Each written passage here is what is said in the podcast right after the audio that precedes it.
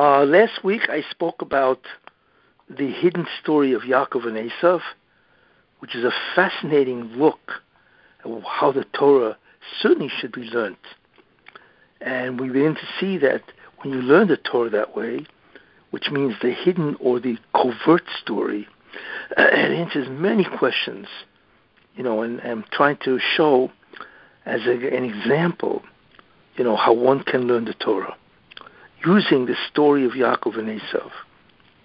So I wish to continue that approach to give you an incredible understanding and appreciation of how deep the Torah is because it expresses a whole different story at a different level using the exact same verses of psukim, which is astounding. Anyway, before I begin, this year should be a merit for the health and success of the families of uh, Regina Bas Yosef Reuven and Yeshaya ben Yisrael, Benjamin Wolf, ben Yitzch ben Tzvi Hirsch, and Baruch ben Benjamin Wolf. Okay, so last week I had ended. Why did Yitzchak love Esav? In fact, the Torah says that. For Yitzchak Ohev, and he loved Esav. And the answer is not because he especially, you know, had a preference for Esav, but the Zohar says that, uh, you know, uh, a, a, a, a like, like loves its kind. You see? So we know that the Avodah, the work of Yitzchak, was Gevura, right? Was Gevura. And the job of Esav, right, being one half of Tferes, which if you remember was the left side, that was Gevura, strength or might. And the job of Esav was to subdue the Satan, as I mentioned. His neshama was tied to the Satan, right? And that's why he had this incredible tendency of sinning, because that's what he was supposed to do. Not sin, but destroy the Satan by not sinning. You know, in other words, withholding the temptation and not sinning. And then he would have depleted the Satan of all the holiness that the gathers from the sins. in any case, so therefore Yitzchak loved Esav because Esav was just like, right, his job was just like the job of Yitzchak. Except the job of Yitzchak was might in terms of building himself. Not that he has to go out and subdue evil, but he has to subdue evil in himself, the Gevura. You see, like it says in the in the in the Pirkei Avos, Ezer Gibor, who is considered a strong man, Hakovish is Yitzroi, somebody who subdues, prevails over, is Yitzhahara. That's internal, right? So that was Yitzchak's job, to work on himself, not to go out. That was Avram. And Esav, of course, was an Ish Sadeh. He went out because he had to go out into the world and subdue evil. How? By not falling into evil, even though it had such a tremendous Yetzer Hara on him, as we see. Therefore, Yitzchak loved Esav. You see? Same job, or very similar jobs. Right? Okay, so that is why Yitzchak loved Esav, and so on. Not that he didn't love Yaakov, of course he did. But, you know, as they say, birds of a feather flock together because they're the same. So they have this commonality, camaraderie, and so on. So they tend to flock together with birds of the same kind. Anyway, we now come to the sale. The sale by Esav of his firstborn status to Yaakov Avinu. Now, it's very difficult to understand why. I mean, we know the story. You know, I'm not really repeating the story, but you know, where where Esav came from the field and he's wiped, right? And he says to Yaakov, you know, I'm really tired, and I see that you're making lentil, a dish of lentils, red lentils. Please give me the lentils. I'm starving. You see? So Yaakov says, okay, I'll give you the lentil soup, whatever it was, the bowl of lentils, right? On one condition. You sell me your firstborn status. That's what he tells Esav. So Esav does that. He says, okay, I sell you my firstborn status, right? And Yaakov gives him the bowl, and Esav eats it. Fine. Now people wonder at this and say, what's going on here? Uh, how could a brother do this to another brother? What is this? Everybody, everything is money? Of course, the anti-Semites point to this, and they say, "Well, they're the Jews again. You know, it's all about money, cash, right?" That's what they say. But of course, that's absurd. So the question is, why did he? Why did he sell? Or rather, why did he give lentils for Esau's birthright? I mean, that was a sale. Why? Doesn't a brother love a brother? Where the brother would say, Yaakov would say to Esau, of course, if you want the lentils, of course I'll give you the lentils. You see? Because brothers loves a brother. I mean, this question is elementary. I mean, any kid should come up with this question. Got it? Uh, so that's a very, very difficult question to answer. In other words, what the question really is is what in the world is going on here? Uh, so there's certain ideas you need to know, and you will see how profound this sale was, how how necessary it was. In fact, if Yaakov did not sell, or rather give the lentils for the bowl, you know, the the, the lentils for the birthright of Esav, he could have destroyed the world. Esav would have destroyed the world. Now you look at me and say, what? What in the world does that mean? Okay, first of all, why was he making these lentils?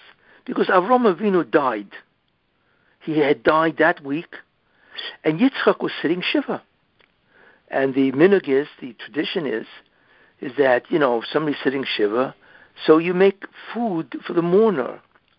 And he was making lentils for Yitzchak, his father. Like I said, because Avram Avinu died. And by the way, they were both 15 years old at that point. Remember, they were twins. And they had just turned 15. So therefore, that's what happened that week. You see? So Esav comes from the field, and the Medrash says, having committed five grievous sins. Yeah, that's who Esav was, if I remember from last year, right? That Esav was an Ov, but he went out and committed five terrible sins. One of them, which was to kill Nimrod. Right, he killed them. Other things is where he took men's wives, right, and he wanted to relate with them. He did a whole bunch of things, really bad stuff.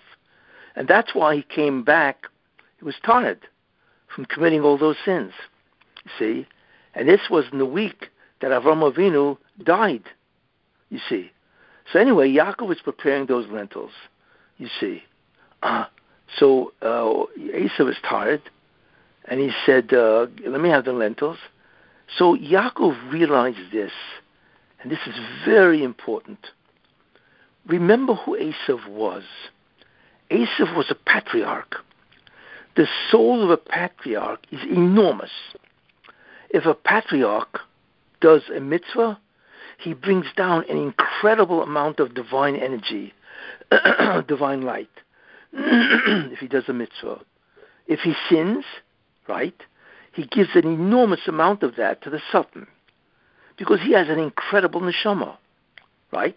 The greater the neshama, the greater is the power over good or the power of evil. You see. Now, Esav is an Ov, right? So could you imagine having committed five sins like that, right? Could you imagine the amount of uh, which is nourishment, that the Satan had because of the sins of an Ov. He's not some regular guy. He's got the soul of a patriarch. You see? So could you imagine what Yaakov Avinu feels? That Esav, if he keeps sinning, because he has the power of tikkun, rectification, he also has the power of kilkel, right? Damage. So what Esav was doing was, was damaging the creation by and of sinning. I mean, we don't realize what that means, but that's basically what it is. Here's Esav that has the power of kilkel, damage, because he's an Ov. So if Esav damages because he sins, can you imagine the destruction of the Bria, of the creation, and how much energy he gives to the Satan? Terrible. So Yaakov realized something which is very important. He said, listen, Esau is going to destroy us because he's that powerful. He's not a real, a, a mere, you know, mere, uh, you know, guy. No, he's an Ov, you see. Therefore, Yaakov said to himself, I must take away the ability of Esau to sin. How? Now, what is the birthright status? Uh, in every family, you know, in our families, the Kohen has the status of the high, of the priest. But before the Kohanim, you know, uh, got it, and uh, right, it was supposed to be the Bechorim, the firstborn. They had the status of being the high priest of that family. I mean, the spiritual, uh, you know, trajectory of of of uh, the mitzvahs, spirituality was the firstborn. That was until the golden calf. Therefore, Esav is the firstborn. So the spiritual direction of the family, of the children, is Esav's job, you see. So that's a very important idea, which gives Esav even greater power to damage creation, because he's the firstborn. So Yaakov Avinu realized, wow, I have to get rid of the ability of Esav to do the tikkun, right? Now we can begin to understand what Yaakov was going through, right? And Yaakov realized this guy is an unbelievable sin, sinner. And we could see that from two different proofs. One, Yaakov says a very strange statement. He says, you know, right? He says uh, to, to Esav that I wanted to uh, uh, give you that, right, for money. This is what Yaakov Avinu says because he wants Esav to sell it. He doesn't want to give Esav the lentils for free. No, he wants Esav to sell his firstborn rights. So Esav would lose the ability to do tikkun. That's why he wanted to buy it, because he wanted it to be a sale. You see. So Yaakov Avinu makes a statement, very strange. He says, Michro, look in the Chumash, Michro, sell me, kayoim, as this day as Bechiros Choli, your firstborn status, to me. Now, it should have said, please sell me your birthright status. What does it mean, sell me as today, kayoim, as today, your birthright status? What is that supposed to mean? But here's we see where the Torah, in one word, describes the whole event. Because why did Yaakov want to buy the firstborn status of Esav? To take away his ability to do the tikkun in order to save the planet. Because an Ov can destroy the planet. That's how great his neshama is. You see, especially when we begin to realize that the job of Esav is the forerunner of Mashiach ben Yosef, whose job is to conquer evil and destroy it. So Esav actually has the job as a forerunner of Mashiach ben Yosef. What are we looking at here, right? So, so Yaakov says, I'm going to reveal. The Torah reveals his motive, because Yaakov says, "Sell me today." What do you mean, sell me today? It, should, it should just say, "Sell me your firstborn status to me." Uh, fine. So, what does it mean? Sell me today? Obviously, it's today, and the answer is because today Yitzchak was sitting shiva to Avram Avinu. Avram Avinu died, right, that week. Uh, the question is why? Avram Avinu was supposed to live to 180 years, just like Yitzchak. Instead, he lived to 175 years. Five years were denied Avram Avinu. Why? Because God said to Avram, "You will die but savor in a good old age, which means that you will not see tsaras." Uh, so, therefore, if that day was when Esav went public with his sins. So if Avram Avinu would have lived then and another five years, right, that he would have seen, seen the terrible life that Esav was doing. That would have caused Avram Avinu unbelievable pain to see his grandson, right, sinning and destroying creation. So what God did is He spared Avram Avinu that sight. And He says, I will take him five years before he was supposed to die, instead of 180, 175, so he does not see the evil of Esav and be incredibly grieved, because that's what would have happened to Avram. Because it's not just that grandson sins, it's the power of Esav to destroy the Bria, you see. Uh, so therefore, God took Avram Avinu five years earlier than he should have lived. He should have lived 180. You see? Now think about this. Every day in the life of an Ov is spectacular. It's unbelievable. What he brings down, the unbelievable divine light and energy, the Kedusha, is unbelievable. Every day. Because every day he worships and serves God. So could you imagine the damage that Esav did because God had to take Avram Avinu five years earlier? That means this creation was denied five years of unbelievable avodah, the job, the spiritual job of Avram Avinu. And that's what Yaakov was saying. You see, mm, sell me this day, because this day, when you sinned, we see why God took Avram Avinu and therefore denied creation an unbelievable tikkun because of the work, the spiritual labor of Avram Avinu. So the Torah reveals in one word, it's astounding, the whole motive why Yaakov had to acquire the birthright of Esav. So Esav cannot destroy creation. Isn't that astounding? In one word. Now we may say, wait a minute, you know, where do we see that Esav was such a rasha. I mean, the Medrash is the Medrash, fine. But where do you see that in the Chumash? How does God reveal to us the unbelievable sinning of Esav?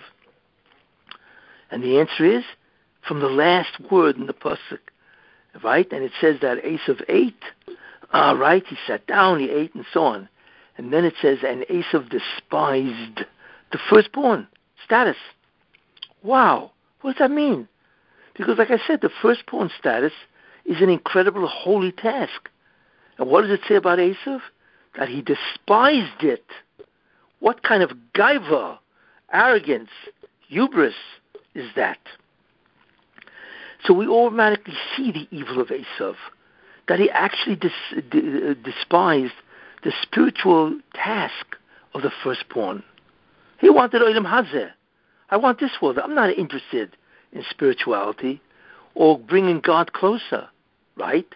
So the Torah actually reveals the evil of Esav and why Yaakov said why he wanted to sail. You see? And that's why he wanted to sail. Not because he wanted to make money on, on Esav. Of course not. It's absurd. To my Yaakov Avinu, but Yaakov had to save the world. So by by buying the first right, the birthright of Esav, which Esav sold him willingly, Esav no longer had the ability to do the tikkun. It's astonishing, isn't it? He took away the ability of Esav to do the tikkun by selling the birthright, and now the tikkun will only belong to Yaakov. So, in a sense, Yaakov saved the entire world. Isn't that amazing? That's the story of what's going on in the sale of that birthright. It's amazing that people learn this over and over. They have no concept of what's really being said because the Torah reveals the true, you know, incident in one or two words. It's amazing what the Torah does. You see, the Torah is very frugal. You see, with its ability uh, to reveal the true meaning. You see, but this is really what happened. Very interesting concept. There you are. So therefore the Satan can no longer take from the holiness that, that the Ov brings down because Esav no longer has the ability of Tikkun. So this is really what happened, you see, because of the damage. So the kilkul, that damage that Esav did, right, is the death of Avram Avinu for five years earlier, you see. And, and uh, therefore, uh, he did that. You see. Okay. That's the story of the sale of the birthright. Now, the next portion we enter is the blessings that Yitzchak gave, right, to what he wanted to do was give it to Esav, right?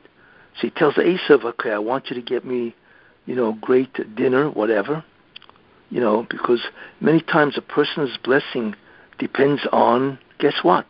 Food, right?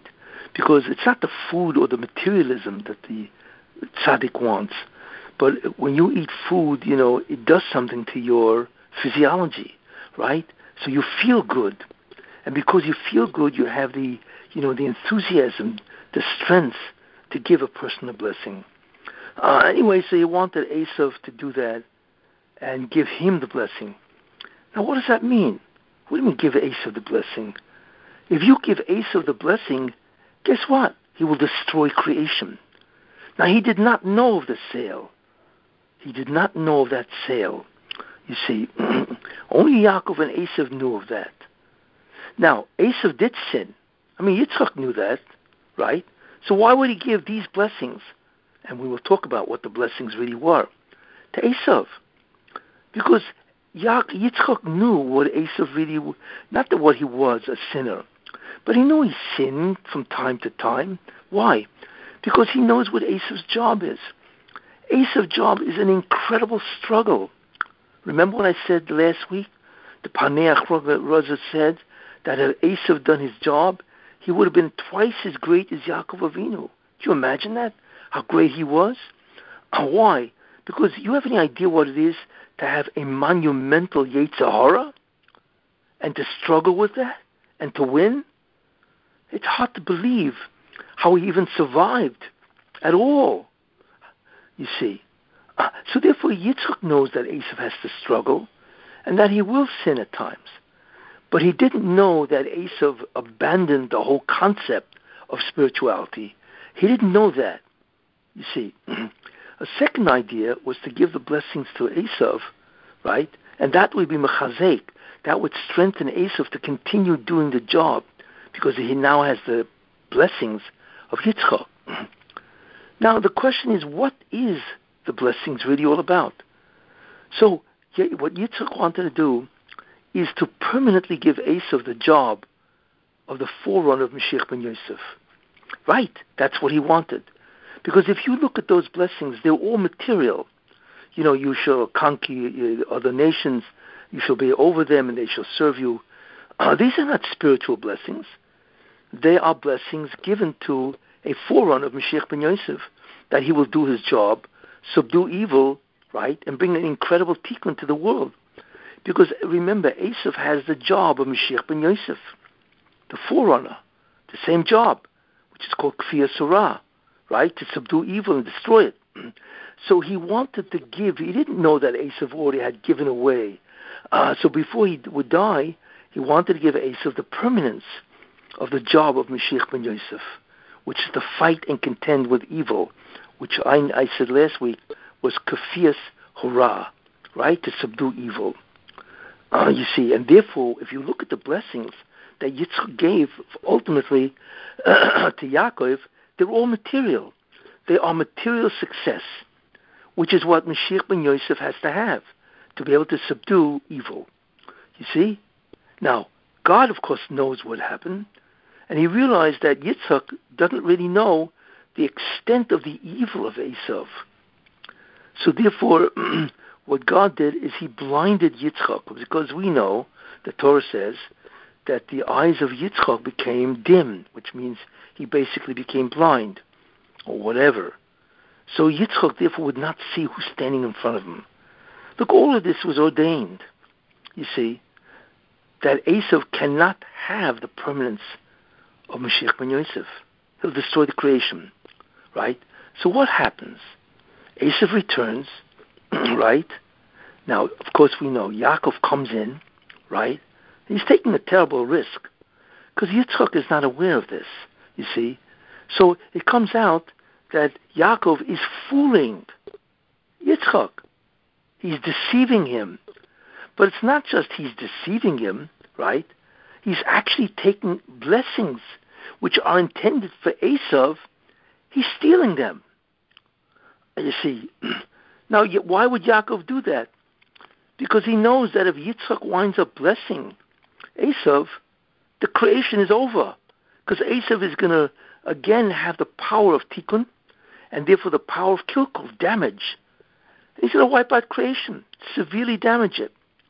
So Yaakov, of course, agreed that he has to take it. You see, so instead of telling Yitzchak, and that would have uh, involved a lot of problems, because Yitzchak loved Esav and so on. So he decides to agree with Rivka and to hide that, you see, from Yitzchak.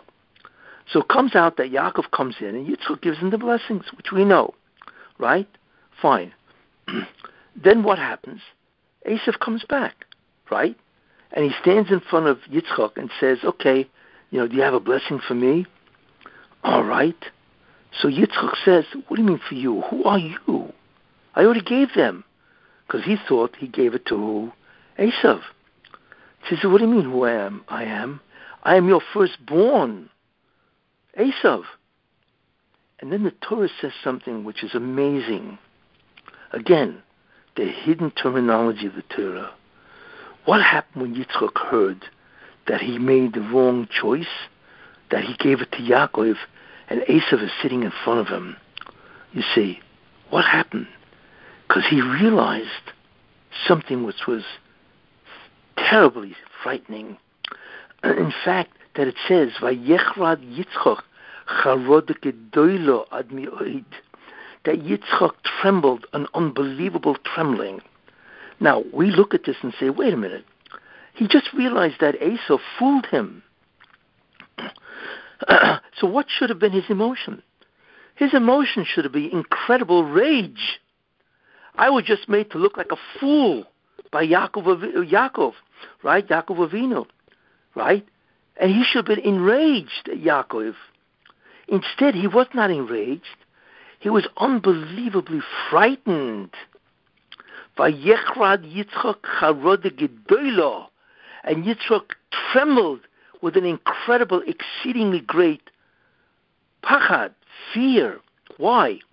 Because he realized that had he given, then all of a sudden he realized that had he given the inyan of Mashiach ben Yosef to Esav, right, and that since God orchestrated all of this, it had to mean, and God did not tell him, because Yitzchak had incredible Ruach HaKodesh, or Nevuah.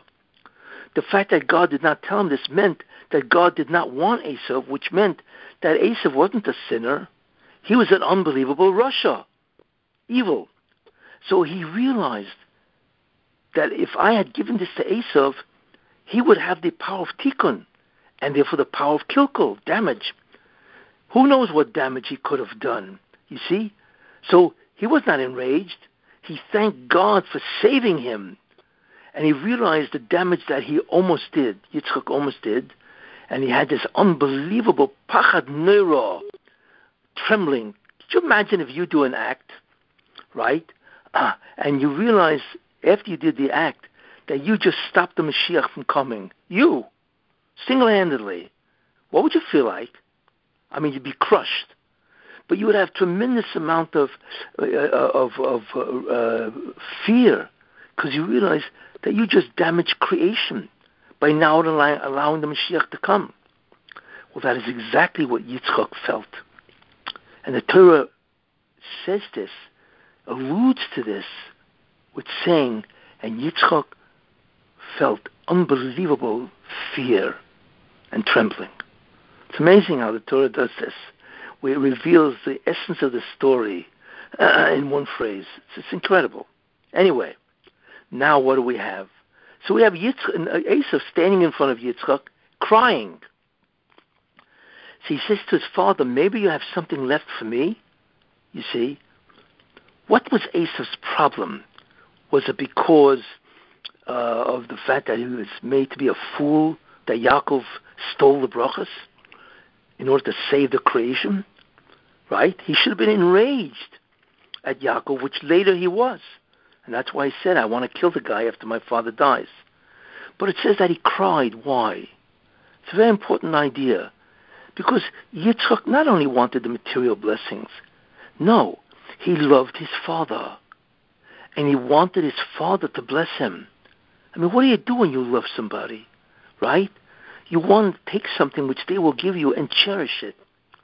That's one of the reasons why he wanted the blessing. And that's why, instead of being enraged, he cried. He cried. And that mitzvah, and that was a mitzvah, because he demonstrated an incredible mitzvah of kibbud av va'em by loving his father and wanting his blessing. So that's tremendously mechabed, honors his father. You see, that mitzvah that Esav did, which I said last week, he was incredible in kibbud of. That presented tremendous amount of difficulties from who? To Yaakov Avinu. Because he always had to contend the unbelievable kibbud av va'em. Honor your father, mother of, of Esav to Yitzchak, as we will see. You see. so now Yitz, Esav is crying, right? And what do you think, uh, you know, uh, and Yitzchak now understands the truth, who Esav really is, you see. So what does, what does Yitzchak do? And this is in many ways amazing. I mean, Yitzchak felt terrible, not only because his son was a sinner, right, and that his son did not have the blessing. What Yitzchak felt is terrible. My son has no part in the tikkun process. You have any idea what that is to an Ov? The tikkun process is everything. There is no life without being involved in the tikkun process. People don't understand because it's not only rectifying creation, it's allowing God to be honored, to reveal the heavenly uh, majesty. You see? So Yitzchak felt terrible.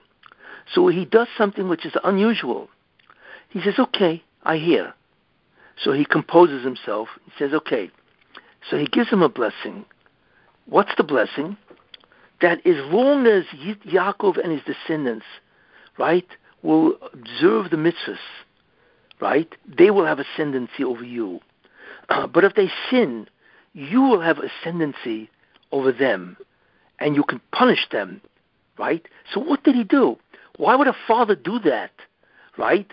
And have one child fight with the other guy, and not only that, but have one child persecute the other brother?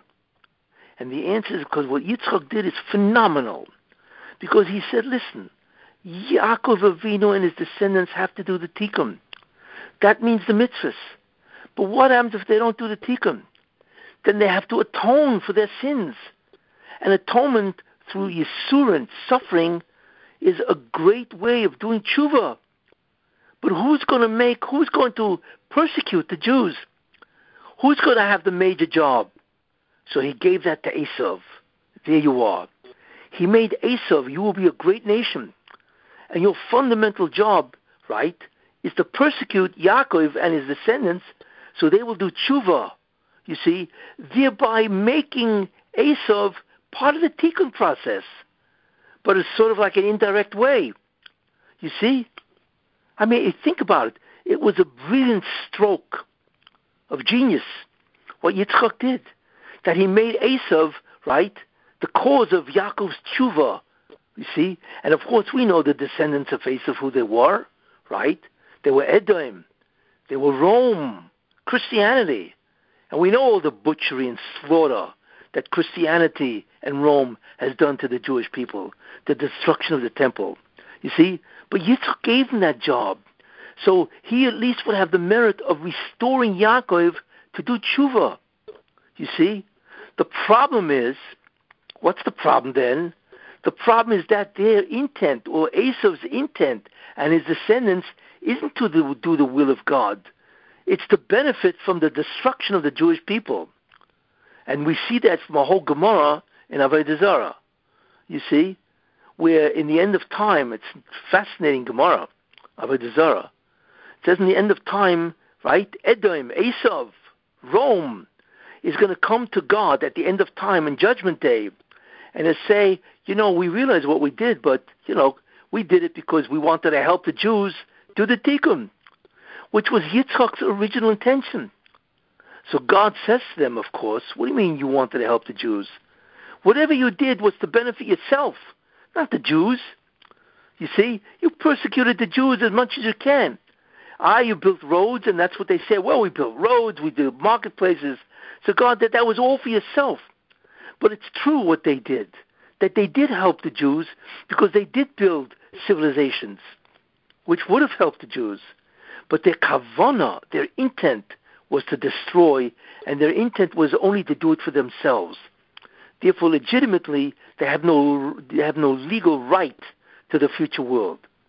But the, the Gemara continues and says, God said, okay, since indirectly you did benefit my people, right? I will give you one chance, right? And I will give you one mitzvah called sukkah, and let's see what you do. Anyway, they botched it. Without going into the whole Gemara, right? They botched it. And therefore, in many ways, they don't get the future world. But the main idea is that Esav said, I did it for the Jews, which was Yitzchak's original intention to be part of the Tikkun process, you see. Although I do have to say that the, uh, Goyim, in certain sense, many of them do get the future world, right? Because they did indirectly help the Jews, especially if you're a Noahide, then you certainly get the future world and so on, you know. So, but this, there's another reason why, because the Rambam says, Maimonides says, right? That when the Jews sinned and the Beis Hamikdash was destroyed, then God gave the job of doing the tikkun, not tikkun itself, but the, to glorify and magnify His name. He gave it to the goyim, and it's true. The Rambam says this. The Christians are the one that have talked about, you know, the Messiah, right? The Messiah about believing in God, that there will be an end. Paganism doesn't deal with any of this. So they were assigned the task, you see, of promoting the honor of God. So for that they will be rewarded. You see? So in a certain sense, Yitzchak, of course, did accomplish in two ways. They have persecuted the Jews, even though it was for their own good, right? But also they have spread the honor of God with the New Testament, you know, because even though it's a terrible document, right, that badmouth, slanders, defames the Jews, it's terrible what that does. But in that sense, it also promotes God, even though it promotes somebody else, obviously. In any case, uh, so that's what Yitzchak did. He gave Esav again the ability to be part of the tikkun, but indirectly. You see? And that's what happened. So therefore, uh, after he gave the blessings to uh, Esav, so we now understand who Esav really is. Uh, you see, and as I will say later on, therefore Esav in the end does uh, allow the Jews to do tshuva and so on. But in any case, so he gives the blessings to Esav, and that's what Yitzchak did. But now you really understand what Yitzchak was doing. It was incredible, a brilliant idea to save his son, you see.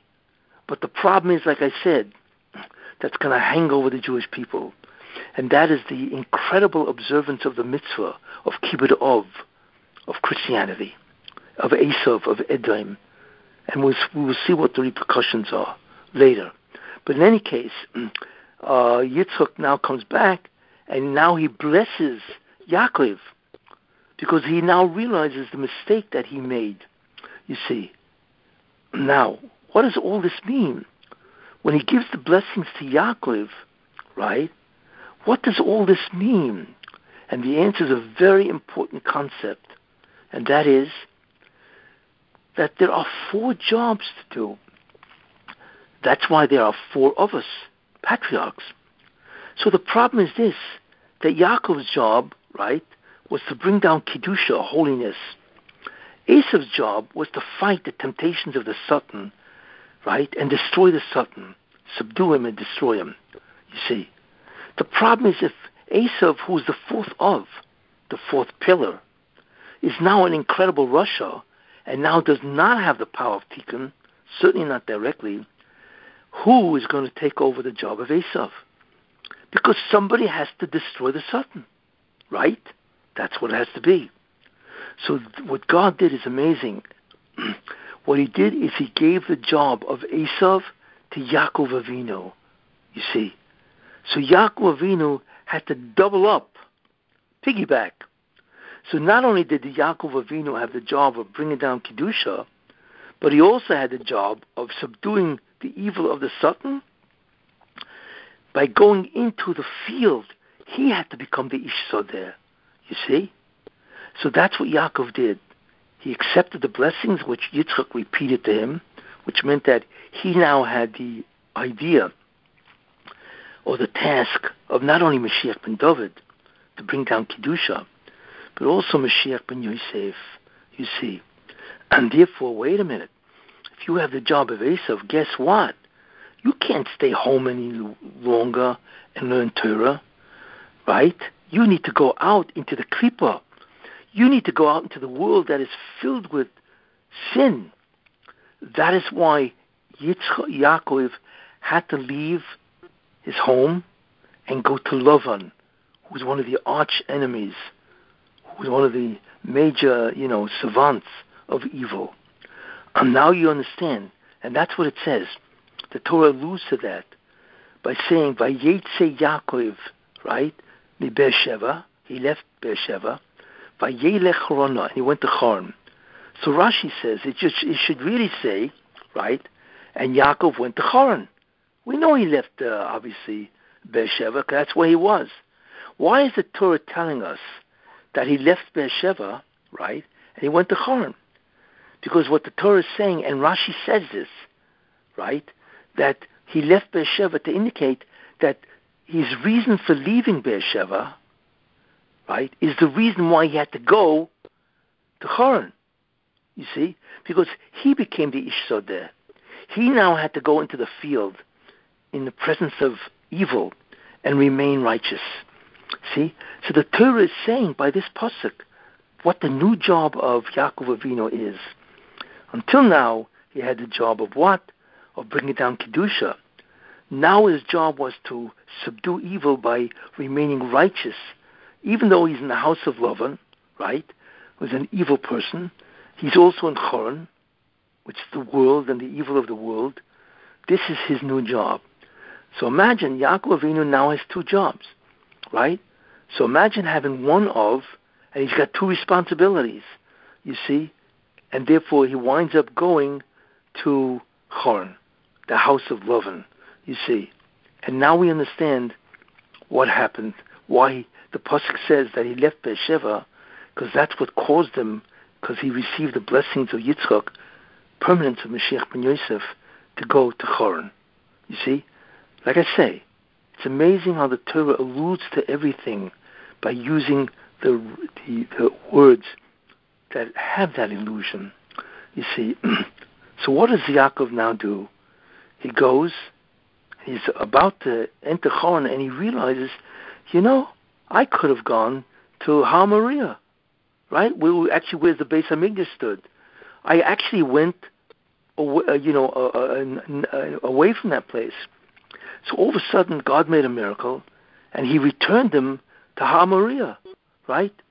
And all of a sudden, he has the ladder, the dream of the ladder. What's the dream of the ladder? Angels going up and angels going down. You see, right? That's what he dreamt. And God promises that he's going to protect him and so on. Why would he see angels going up and angels going down? I mean, it's an incredibly prophetic vision.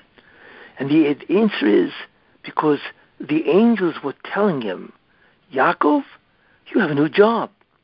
How? Because there's two ways of serving God. One is to bring holiness into the creation through Torah and mitzvahs. And therefore, those angels were going up the ladder. They were going up the ladder toward heaven, right? Because they wanted to bring holiness down by going up, doing the mitzvahs and Torah. But then there are angels going down right? Why? Because in order to do the avodah, there are some people that must go into what's called the klippa. You got to go into the tumah, the pollution, the sinning, and remain righteous. See, that's why there are angels going up and angels going down. So they were telling our uh, Yaakov Avinu, by the way, you now have a new job. You now need to go into, you know, in, down into the klippa, into the evil world. Ish Sadeh, man of the field, and subdue the Satan, because you now have the job of Esav, you see, because there has to be an Ov that does that job.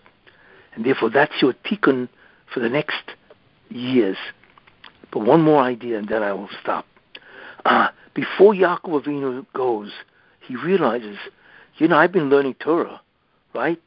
It, the blessings were given to Yaakov when he was 63 years old.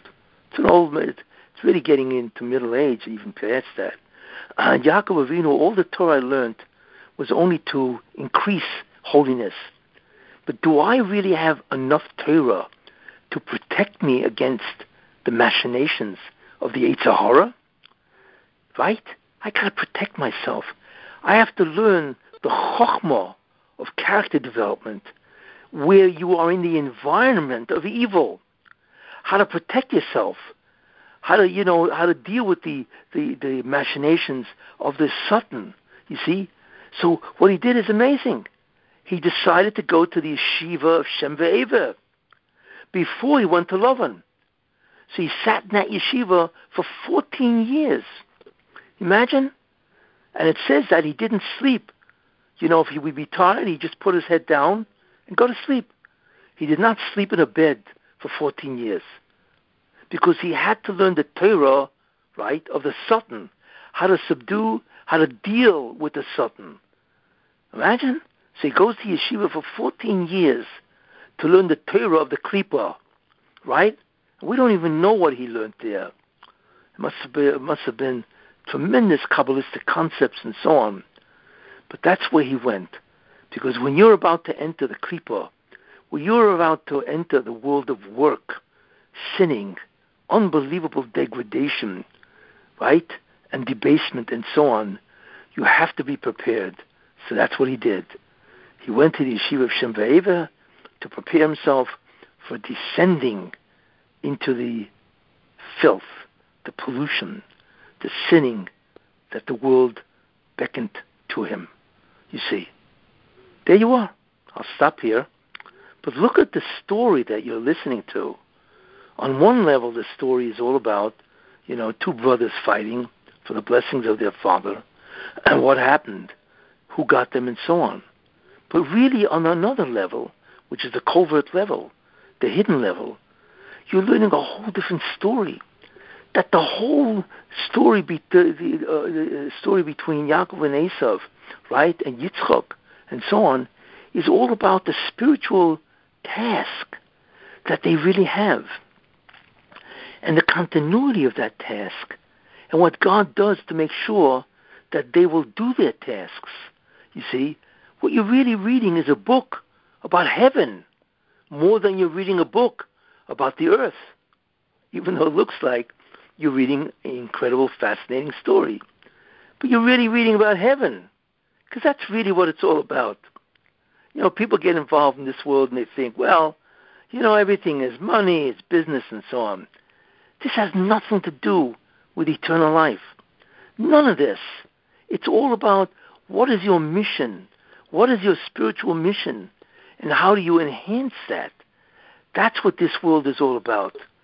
The tragedy is that mankind does not understand until it's too late. And not only that, not only do they not do the, a spiritual mission by remaining righteous, right, and holy and so on, what they do is they sin terribly, corrupt the world with their depravity and debasement and so on what can you say? It's terrible tragedy of what mankind does, you know. so therefore, so far we're up to Yeshiva Shem Ve'ever, and Yaakov is about to have a uh, uh, journey to Ish Sadeh, you see, a man of the field, to the house of Lavan, where he will be terribly tested. Any questions?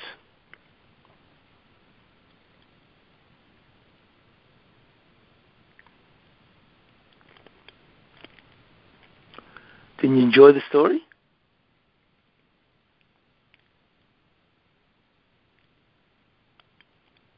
Hello? Hi, it's amazing. Did everybody hear this? Yep. Yes, the whole thing. Great. Okay. You know, you, I hope you enjoyed the story and its real interpretation. So, I wanted to ask you. Yes. It's it's now that we're in the month of Kislev. Does anything have to do with the fact that it always lands in this portion of the parasha? Always. What always lands? The Rosh Chodesh Kislev, the entering of the month of Kislev. Kislev is a very holy month. Right, and we just because ended of off uh, from from messianic month. Right. Right.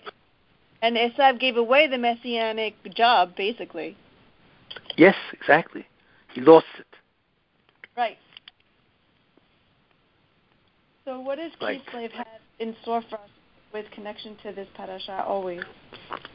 Well, Kislev is a very holy time. Why? As when I give the Hanukkah shiur, you know, you'll, you'll certainly understand. But Kislev is a restoration of a destroyed Beis Hamikdash in terms of the contamination of what the Greeks did. And as I, you will see, Kislev is all about the restoration of the Messianic light, which I will elaborate on when I talk about Hanukkah. So therefore, Kislev is all about rededication and resurgence or renewal of the Messianic light. People do not realize that Hanukkah is all about the Mashiach. You see. Therefore, Kislev would be an incredible time to be a, to have a serious uh, aspect of it for the Mashiach. See.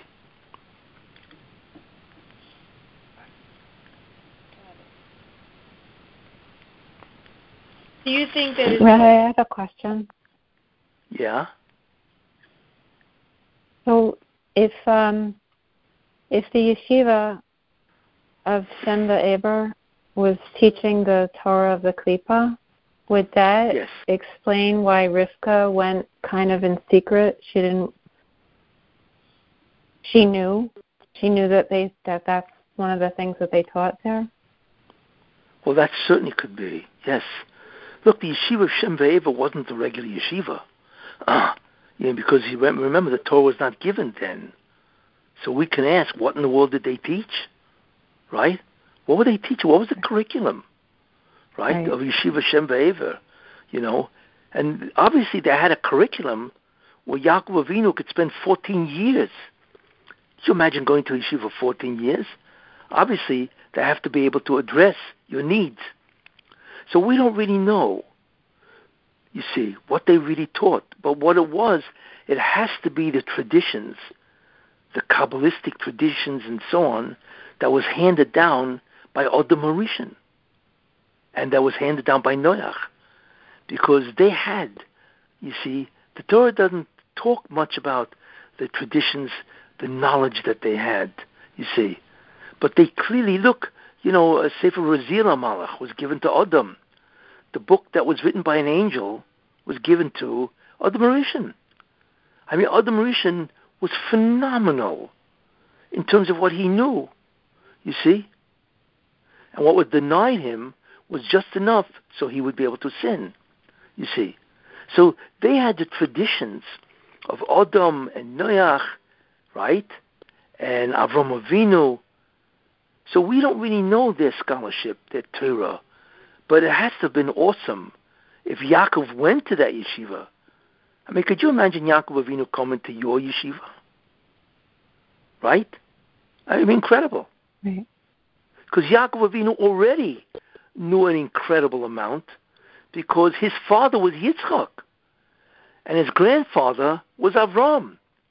So I'm sure they he learned with them, right? That's why he was such an unbelievable person. The tragedy is that Esav had the same education and didn't benefit. Uh, so there's no question that they learned tremendously Kabbalistic concepts, which was handed down from Adam Harishon. You see. And all of that will ultimately be revealed in the Messianic era.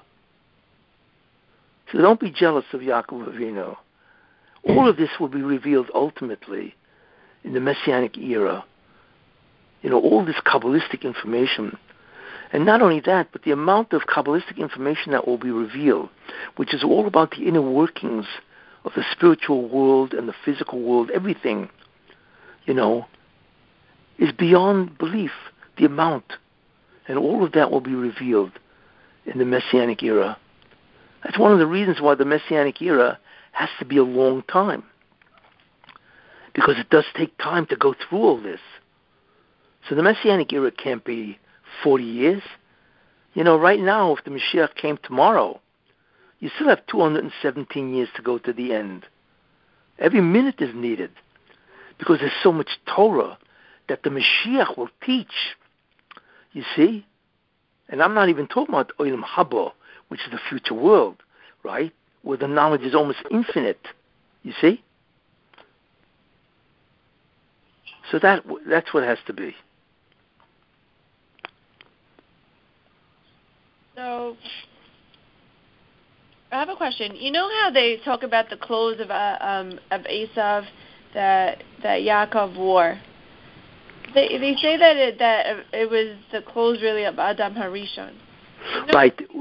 Esav, by the way, the one who had, by the way, the one who had the, the coat, right, uh, which was kabbalistic and so on, was Nimrod. And when Esav, Esav killed Nimrod on the day he came back to eat the pot of beans, lentils, right? He actually took the coat off Nimrod. So he had the coat, you see. And then eventually went back to Yaakov, and then of course went to Yosef and so on.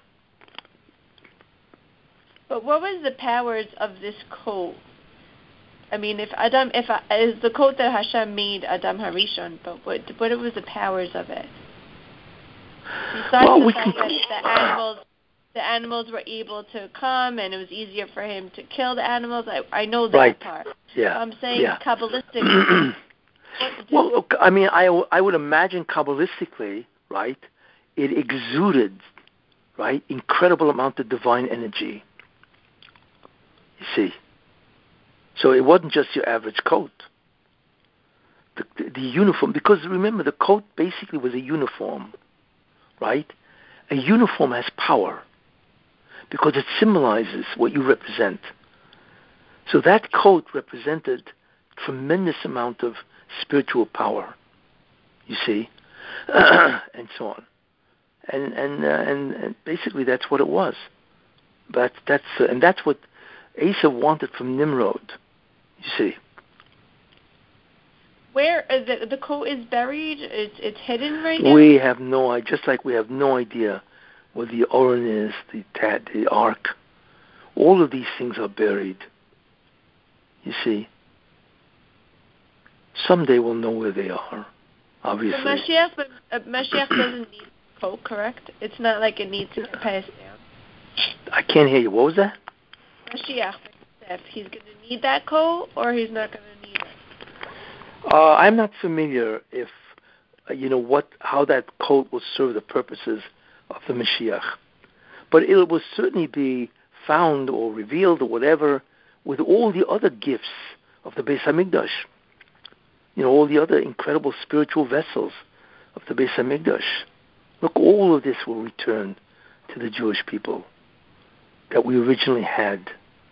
But when we went into the Golas, guess what? when you go into Golas exile, not only do you go into exile, right, but all the spiritual tools, they go with you into exile. You see? And that's why we don't know where they are. We don't know where the ark is, the menorah, you know, all the vessels of the temple and so on. We don't know where they are. Why?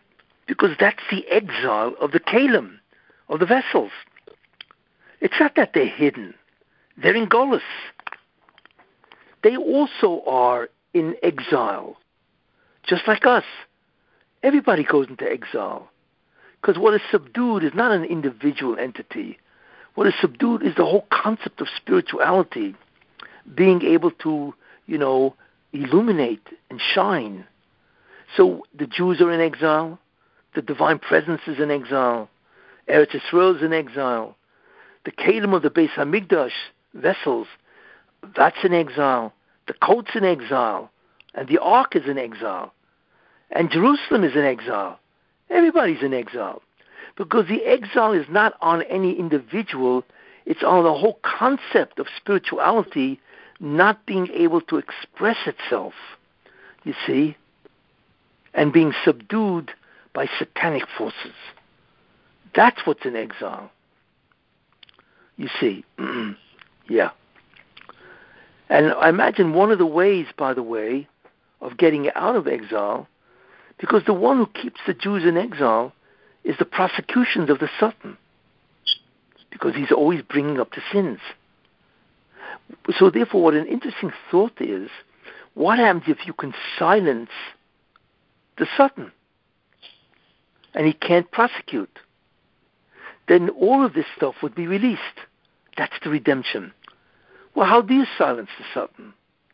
And the answer is Shmiras Lashon, Lashon Hara. Because if you don't talk Lashon Hara, right, then he cannot prosecute you. In fact, the Jews got out of Egypt because they did not speak Lashon Hara, you see. So therefore, if you want to silence the Satan, right, and bring the redemption, you need to not speak Lashon Hara. That's why. Because it is the prosecutions of the Satan that keeps everybody, and uh, of course his prosecution is sinning, that keeps us in exile and everything with us. You understand what I'm saying? It's a very important concept. That the exile is because of the kitrugim, the, the, the satanic prosecutions. And we have a way, just like it was done in Egypt. If you don't speak Lashon Hara, then you silence him. In fact, like I once said, the Medrash says that the reason why the Jews got out of Egypt is because they did not speak Lashon Hara. Now, it doesn't say why, but it says that three different times in the Medrash. In fact, when the Jews were leaving Egypt, right, they, they were, they, God says, or Moshe Rabbeinu says, stand back and watch the salvation of God, right? But only the atem tachrishon. You must be silent. So what Moshe was saying to them is, look, the reason why you're getting out is because you didn't talk Lashon Hara, so the Satan couldn't say, what do you mean, how can you let them out? They're not, they're only there 210 years. They were supposed to be there 400 years. So it was the prosecutions of the Satan that stopped them. So therefore, everybody stopped speaking Lashon Hara, and the Medrash doesn't say why, but that's how they got out, because there was no more prosecutions. And then all of a sudden, by the Yam Suf, right, the Dead Sea, uh, not the Dead Sea, the Red Sea, all of a sudden everybody's talking Lashon Hara. What? How could God do this to us? The Egyptians are going to kill us, right? That's Lashon Hara against God. So Moshe Rabbeinu had to tell him, cut it out. Because what you can do is again re- reinvoke the Ketrugim, the prosecution to the Satan, and that will bring everybody to Egypt.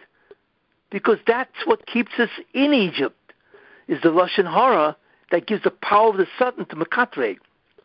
So what I'm telling you is everything is because of the prosecution of the Satan. You don't realize how all encompassing that is. So like I said, the exile of the Jew is the Jews, the Beis Hamikdash, the divine presence, the keilim of the Beis Hamikdash, the vessels of the Beis Hamikdash, right, and the ark. Everything is because of the uh, lashon hara. You see, so therefore the answer is you got to close his mouth. And the way you do that is Shmiras Lashon.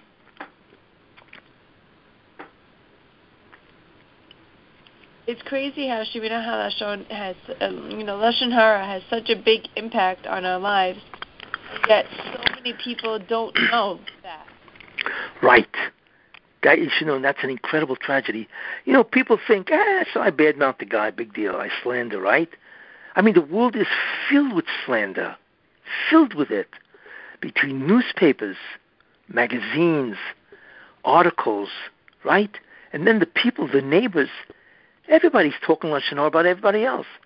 But they don't realize that this is the key to the prosecutions of the Satan, which I give in my Lashon Hara share, you know, the true power of speech, and so on. You know, they don't realize the monumental effect of speaking Lashon Hara, you see, because it causes the, uh, the heavenly tribunal to examine and to invoke a judicial proceeding it opens up the judicial process. People have no concept of how bad that is. You see, and if a person did not speak lashon hara, right, then it's incredibly difficult for the Satan to prosecute that person. And that's why it is such an incredible device to bring salvation to somebody that has tsaras, problems, tragedies, or whatever. And believe me, I'm not the only one saying this. Many Gedolim say, don't talk Lashon Hara, because then you will have a blessed and peaceful life. So you're right. People don't realize the enormous severity of slandering and defaming. Look, that's why the Chofetz Chaim spent so many of his years writing the book Chofetz Chaim, giving shiurim on Shmiras Halashon. You know, he's a father, in a certain sense, the father of the laws of Lashon Hara. Before him, there was no real book that organized and collected all the laws in one volume. He did it because he realized that Lashon Hara is why the Mashiach doesn't come, why the Beis Hamikdash is not built, and why the Jews are in exile, and why the Jews are so persecuted by the nations of the world. They don't realize that, you see. And Lashon Hara is what destroyed the second Beis Hamikdash, right? That's what destroyed it. Could you imagine a sin that people look at askance, which means big deal? They don't realize that this is one of the most grievous sins in terms of its power, what it can do to everybody. And somebody who refrains from Lashon Hara, especially somebody who knows the laws of Lashon Hara, has an enormous advantage of escaping a great deal of travails of life. Anyway, you see. How come? How come it's like Hashem dimmed that light on the knowledge of it? Didn't do what? I feel like it's like, um, you know, there's like a veil. People don't even see it. They don't hear it. They don't know of it. I feel like Hashem like is, you know, it's not accessed as much. He's holding it back. All that. I mean, now more and more people are learning more about lashon, lashon hara, but yeah. For the most well, part, actually, actually, there are specific uh, isurim prohibitions that are directed against lashon hara. But I imagine the real story is Miriam. Miriam. Yeah, of course. So therefore, if somebody looks at Miriam and say, "Wait a minute, this is the sister of Moshe and Aaron. She was a prophetess. I mean, she was a Neviah. I mean, you can't get greater than a Neviah, right? And so on. So imagine being punished. She wasn't just punished. She was. They had to wait for her for seven days because God excommunicated her for seven days. You have any idea what kind of punishment that is? She had to stand outside, right, the Jewish uh, camp. It's incredible. For what? You'd think she committed murder or something like that. Uh, no. She badmouthed, in a certain sense, Moshe Rabbeinu. And she didn't do it, uh, you know, maliciously, because she felt for his wife, you see, who said that, well, you know, my husband separated from me ever since he became a real prophet and so on, you see. So she committed a very light act of Lashon Hara, never intending to harm Moshe Rabbeinu. And she was a Neviah, one of the greatest of the Nevi'im.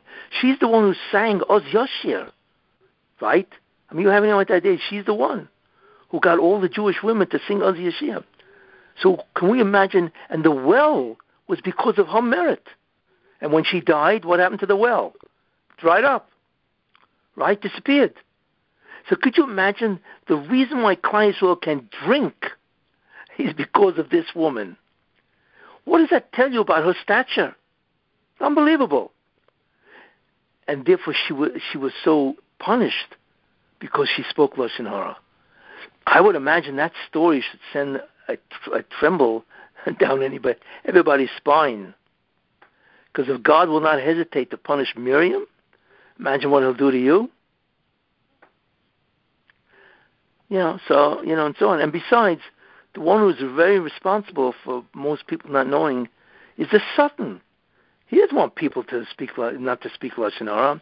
He needs their lashon hara in order to do what? In order to destroy the Jews, to get them to sin. You see, that's what he needs. You see. Anyway, anything else? You also revealed, like the What was that? incredible mercy. You also What? revealed. Can you hear me? Yes, that when again. you were saying when you were saying that Hashem didn't tell Yaakov, yes. um, didn't You mean didn't tell Yitzchak, didn't Yitzchak, tell Yitzchak, right. and what? like didn't tell him, and when he had just realized that he gave the bracha to the wrong, God, the wrong you know, right. to the, you revealed an incredible mercy that Hashem had to not to not want him to be, you know, to see his his grandson Such a, you mean his son? Yitzchak's son His was son. Esav. To be such a sinner. Because that would have brought him tremendous grief.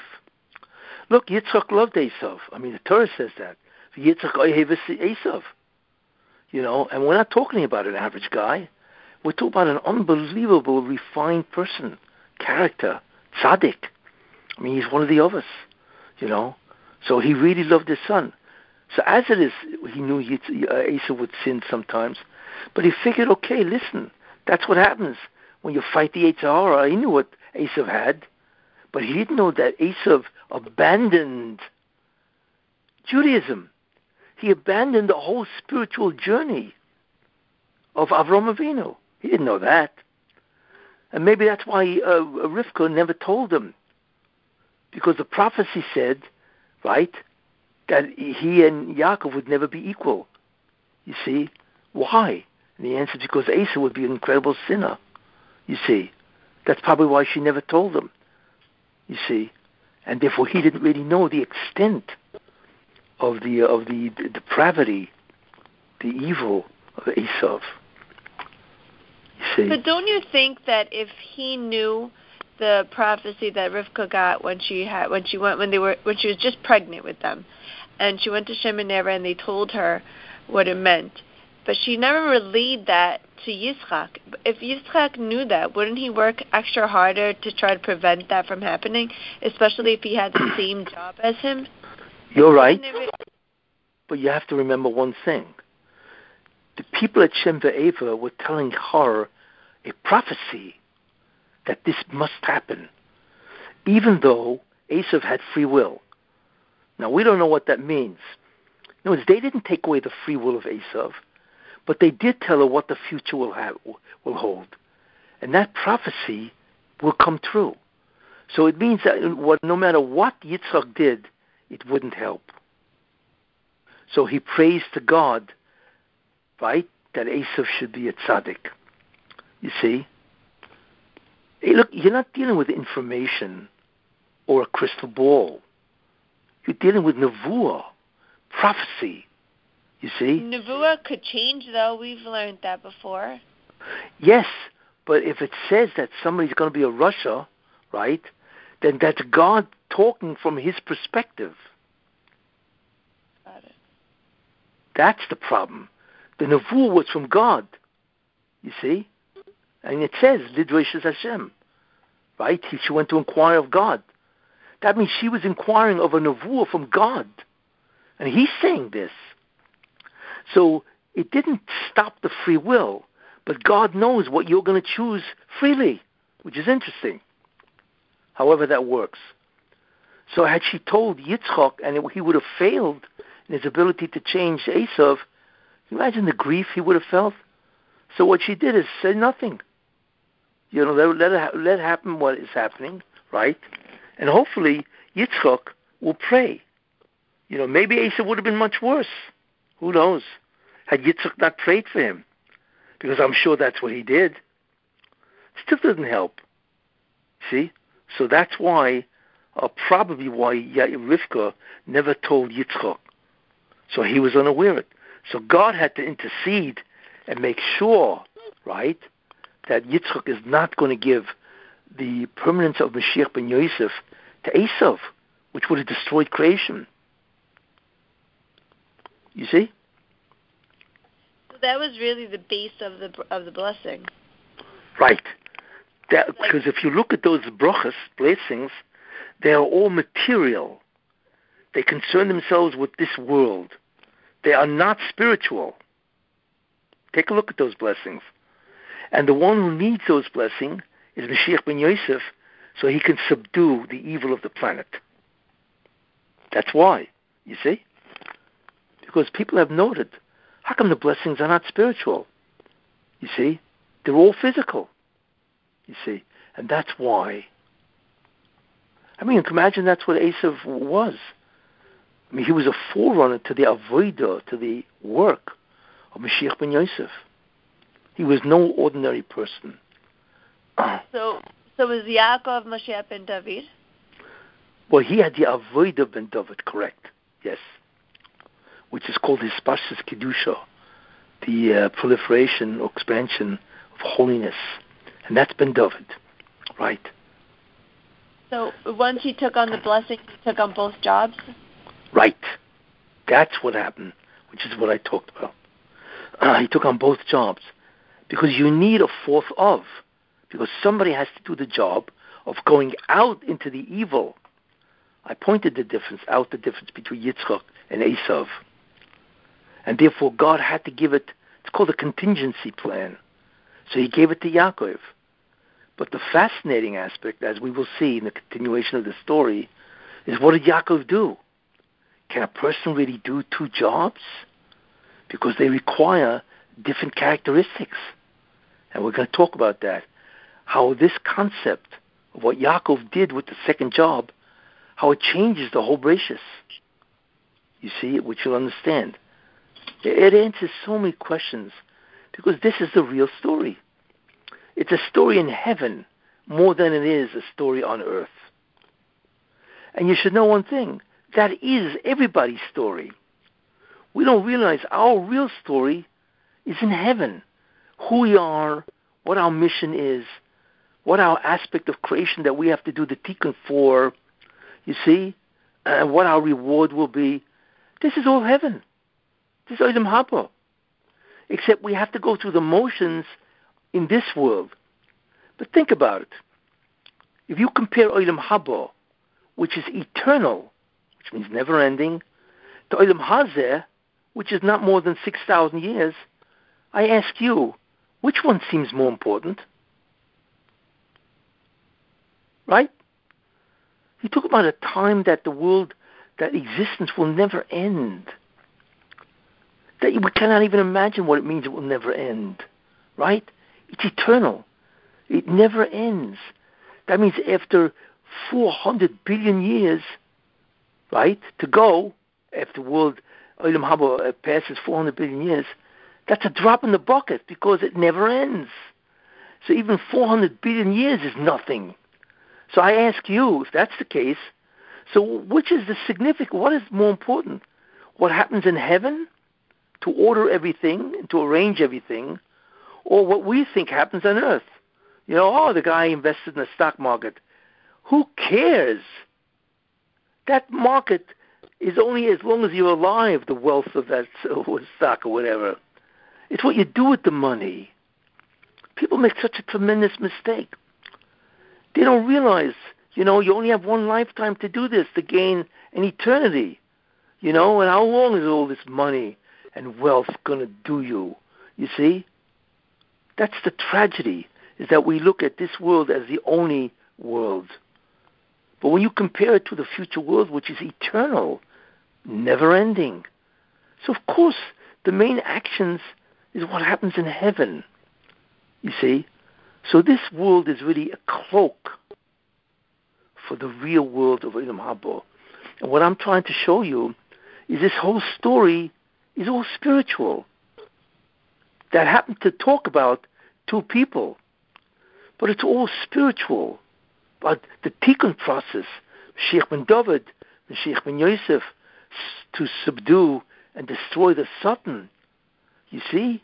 And then all about the blessings and man's choice. These are all issues of heaven, really. But the beauty is, and the astonishing concept, is how God hides everything. And in one or two words, he can reveal the real story with only one word, like kayoim, as this day. You see? Well, why would he write and, and Esav despised the uh, birthright? Because he had to show why Yaakov did this. It wasn't because Yaakov was interested in money, but God does it in such an incredibly elegant and uh, and subtle way. The problem is we got to figure this out. You see, but when you do figure it out, it will give you unbelievable pleasure that you actually know what the Chumash is alluding to, at least on a certain level. You see? What can I tell you? To know the real story of Bereshis and the whole Chumash will give you an unbelievable pleasure to know the real deal, as they say.